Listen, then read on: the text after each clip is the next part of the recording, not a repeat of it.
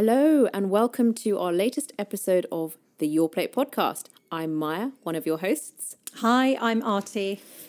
And today we're going to continue with the meditation theme. So these are we're doing a four-part mini-series on meditation. The first episode was thinking about the why of meditation, why bother, trying to curate some of the best evidence that is out there now. There is so much evidence, um, you know, supporting the benefits of meditation. We then also shared our personal experiences of how it's helped us in the last episode. And today we want to think about where we are today personally with meditation, how we are managing to utilize uh, meditation in our daily lives, but also think about, therefore, the practicalities of how you can either commence a meditation practice, resume one, uh, or just start to find a way that is right for you. Um, so, Aarti, how how are you currently finding ways to be mindful or to meditate? So I was kind of reflecting on how I'm integrating kind of mindfulness practice and meditation um, into um, my busy life, into mm. our busy lives, so yeah. where we all have very busy lives. And I think for me, there are probably three key ways that I'm trying to integrate um, mindfulness. So one of them is the Calm app. Yeah. A lot of people have told me it was really good, so I gave it a go. And I've had some success with it. So I particularly like their te- the ten-minute daily meditations they have. Mm. Um, so I try and do that two or three times a week, generally in the evenings, just because I find it quite a nice way to wind down as part of the sleep routine. And the um, the voice, I don't know what her name is, but she's got a lovely calming voice, so it gets you into that sleepy mode. So that's one of them, the Calm app. The other thing that I fa- find really if you want to call it a meditative experience, is walking. And I think mm. you might be talking yeah. about the benefits of walking. And what I love about walking in, it doesn't it doesn't really matter even if it's a sunny day, even if it's kind of quite drizzly and cold, mm. I'll put on, yeah. you know, the winter jacket, put my boots on. And I think it's just the fresh air. I try and walk in areas where there aren't where it's where you know there aren't so many. It's not such an urban environment, so I'll try mm. and find a bit off the beaten path. And where I live's quite green, so it's quite nice to be able to do that. And taking in a bit of nature, and I find that a really nice, calming, what do we call it, spiritual experience. So I find that really nice. That's one of the ways I'm trying to meditate.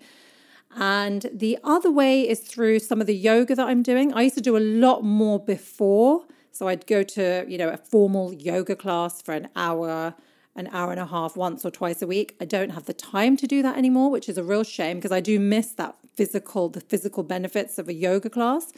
Um, so what I'm trying to do is just do my own sort of yoga stretching at home. Mm. Again, everything, I'm just finding it easier to do it at home. Um, and then I'll tag on a little bit of deep breathing at the end of that, one or two deep breaths. So those are sort of the three core ways that I, I'm oh, getting lovely. some level of meditation. So it's, a, you know, it, it, I'm sort of keeping it quite varied and interesting. That's really nice. Yeah. It's like you've got a three-pronged yeah, well, so, yeah, yeah, yeah. And, and um, so Maya, what about you? How are you? Well, just I did, before that, I just wanted to build on so the yoga piece for me is, you know, when I was in India, then after I had done Vipassana, I we then did three weeks where we were doing yoga, I think twice a day, and it was the most beautiful Hatha yoga. And it, I, I remember walking around feeling completely different. Like physically, I felt different. My mind felt different.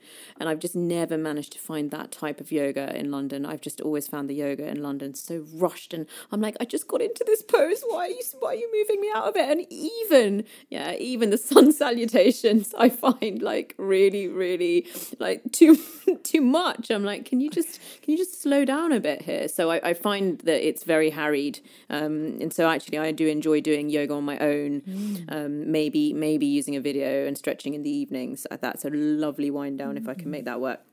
I've all, I've noticed that about us. You've always gone down that. Whenever we talk about oh you know you, mm. you're like oh you've done some yoga. I like that dynamic Ashtanga style yeah. where they're doing the sun salutations. I like to feel a bit out of breath. I like to feel a bit sweaty. Yeah. Um, or, or the Iyengar as well, which is use, you know using all the support mechanism, mechanisms, the blocks. Oh, yeah, I like that. And yeah, so that's quite nice. But it's... oh, yeah, the only thing I found that is vaguely close enough is the restorative yoga, where you do like an hour and fifteen minutes and you basically lie in these stretched positions. Oh, for the um, ages. What's it called? Dead man's pose, the end, Shavasana? Yeah, but also lot, lots of them, but it's all called restorative. And right. It's basically the opposite of Ashtanga. It's the slowest yoga I've managed to find. And mm-hmm. if anyone can tell me about even slower yoga, then that would be good, because I just need a few lovely stretches. That's all I want. And then I want the overall yoga experience. And I just, I, I just can't keep up. Like I can't keep up with the standard yoga class. But that's why I love about yoga, because there are so many different styles that will suit different types of, um, you know, depending on your mood or even personality. Oh, really? So I, I quite like that. But yeah, see... well, yoga is actually something we studied in our masters. And so we will do a separate episode on it, because there there is some really, really interesting research now out there on yoga. And I think it's just nice to bring some of that into um, the, the conversation. But anyway, so so you were asking me about myself and what I am doing with my current practice. Yeah. So how, yeah, do you, are you managing to fit in mindfulness practice and meditation yeah. into sort of your routine and your schedule? Yeah. So I, uh, January, when I went freelance, and that's when I described myself as being a bit burnt out. That's when I thought, you know, surely I'm going to start meditating. I've got a bit more time. I'm, you know, not as, ap- not as completely crazy. And I basically could not, I just didn't want to touch meditation. Uh, and I've had friends who've had similar experiences, not necessarily with meditation, but something that they love, like, especially if it's something a bit more creative or whatever. And if they're going, if they're not in the right place physically, mentally, then they just don't want to go near it. If whether it's making music or something else creative. So I literally could not touch meditation for many months. And I just wanted to mention that because amidst all this fantastic research that's out there about the benefits of uh, meditation, there is also a little body of growing research about when it's not right and when it can be misused or when it's not appropriate. And actually, definitely if people are in, you know, sort of having any me- challenges with their mental health, then doing sort of unsupervised uh, meditative practice is not necessarily, you know, the the, the ideal first option. So one of the things to think about is, you know, your readiness to meditate. And um, I definitely, it's taken me many, many, many, many months. And then I needed a like a specific space in my life, in which in this case was having a bit of time when I had to recover from this surgery, and I was actually restricted from doing various things like exercise, like using a screen. And that, that gave me a wonderful window um, to access um, the meditation again. So I've now started again.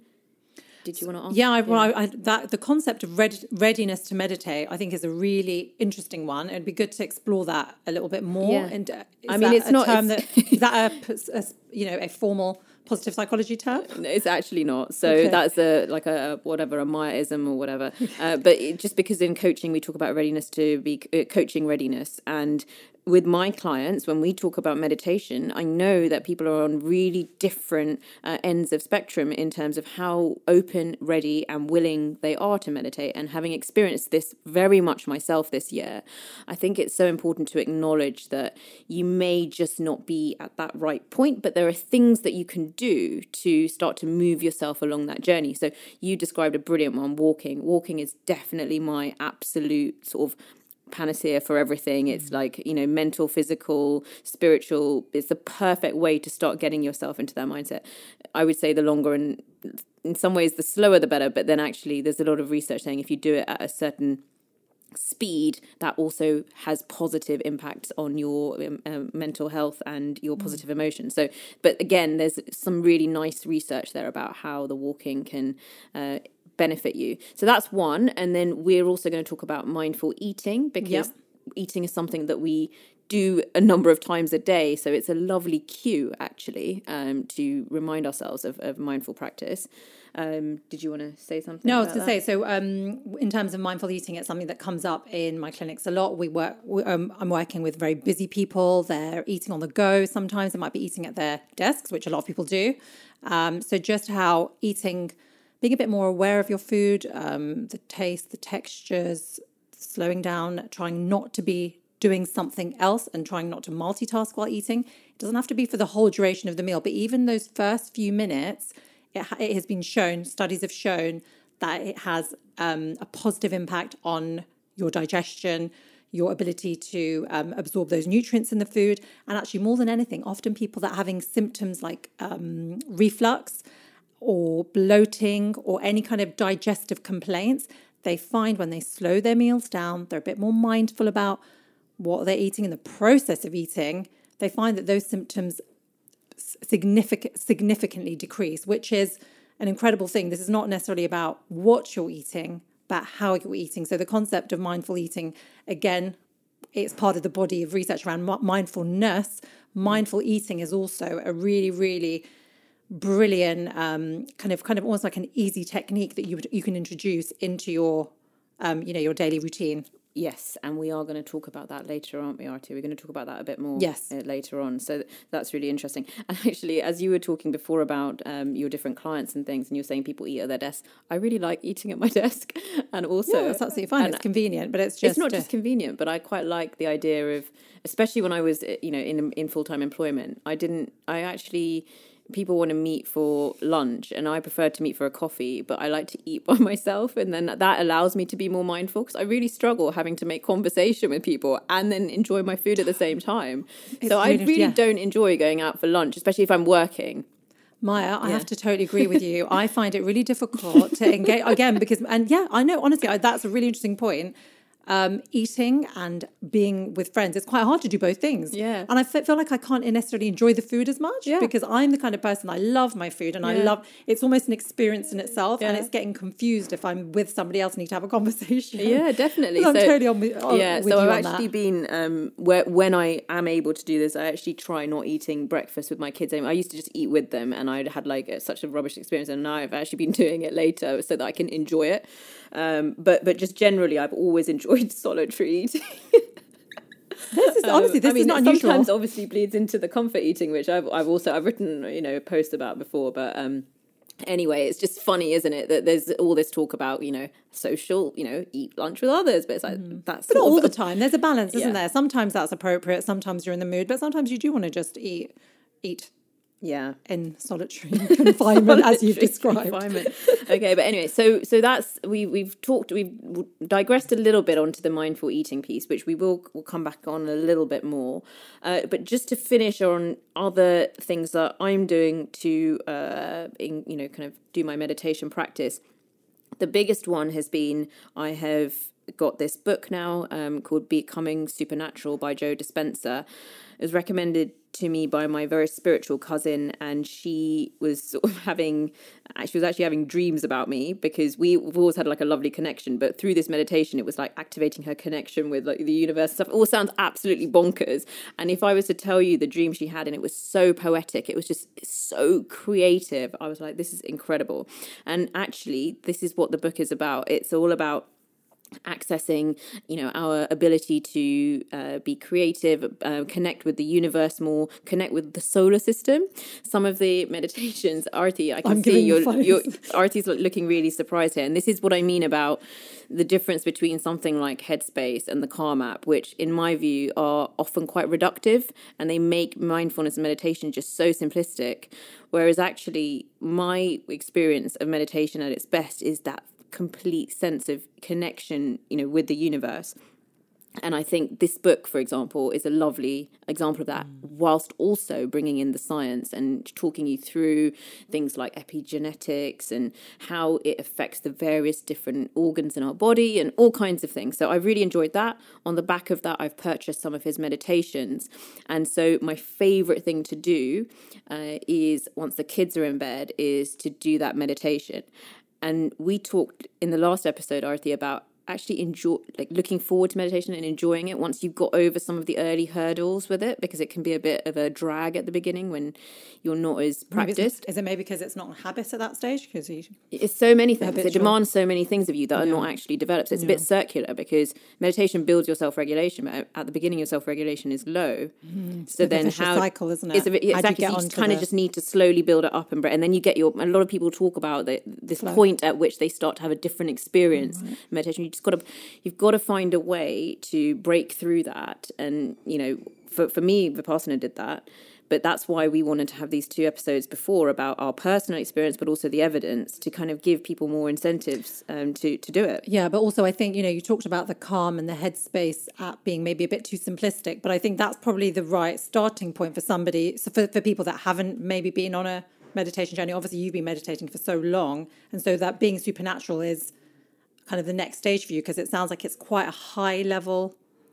I guess so, but it's very accessible. Stage. So, yeah. You know, if, for example, Headspace and Calm don't appeal to you, yes. yeah, maybe okay. it's because they are a bit devoid of some of those dimensions. And there is mm. actually, again, research about this, that meditation and mindfulness have become so much in the literature, in the in the in the research and evidence, but sometimes they're sh- shorn of. So sometimes the spiritual aspects are cut off, and actually in the Buddhist practice, they're not separated. But for evidence purposes and for research mm. purposes, they often are. Mm. And I that's what I'm talking about. I'm saying actually, I think it's really important to not lose that, because that is sometimes it's very difficult to quantify and be tangible. But to me, that's what makes meditation magic. That's what makes it so special.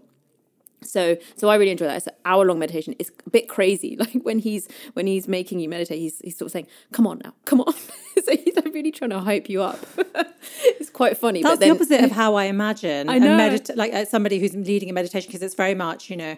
Well, what that is, is he does it. The first bit is a kind of uh, an exercise, a breathing exercise to get you in, a bit like how yoga is, where yeah. yoga, the asanas are meant to prepare you mm. for then being in a meditative state. Mm. Yeah, that's yeah, yeah. the whole point, you know, of the asanas. They're not to give your body exercise, they are to prepare your body, mm. you know. But there's so, also those yogic breathing ones, which are like yeah. that. Those is it pranic breathing, yeah, which yeah. is that life force, and you do that really fast breathing. But is it called bhakti? I don't know actually. Sorry, I can't remember. There's a, a yoga breath which is very much, it's quite intense. Yeah, yeah. There's loads of different yeah. ones, right? And so this is just one example of it, but right. his style of doing it is just can you give so us? Hilarious. I think what we're gonna have to do is, when we start videoing our podcast, is have you doing this so we can see exactly what it's all about. Yeah, maybe. Come on, Maya. Come on. Like, come on, come on. It's so funny. Anyway, so so it's an hour-long investment, and ideally I want to do that and then do some stretching, and then that would be my perfect evening. Wow. Have I done that yet? No. But I'm I'm working on it. So so that's what I'm currently doing. So we've talked today about readiness to meditate, what we're currently doing. Not all of it is pure meditation, acknowledging, you know, where one is in their sort of mental current state, and therefore where you, you know, what what's right for you at the time. Um, and and hopefully that might give you some more thoughts about how you might access um, meditation practice for yourself. If you do, please let us know, and um, we will continue to with our um, meditation efforts, and um, we look forward to talking to you next time.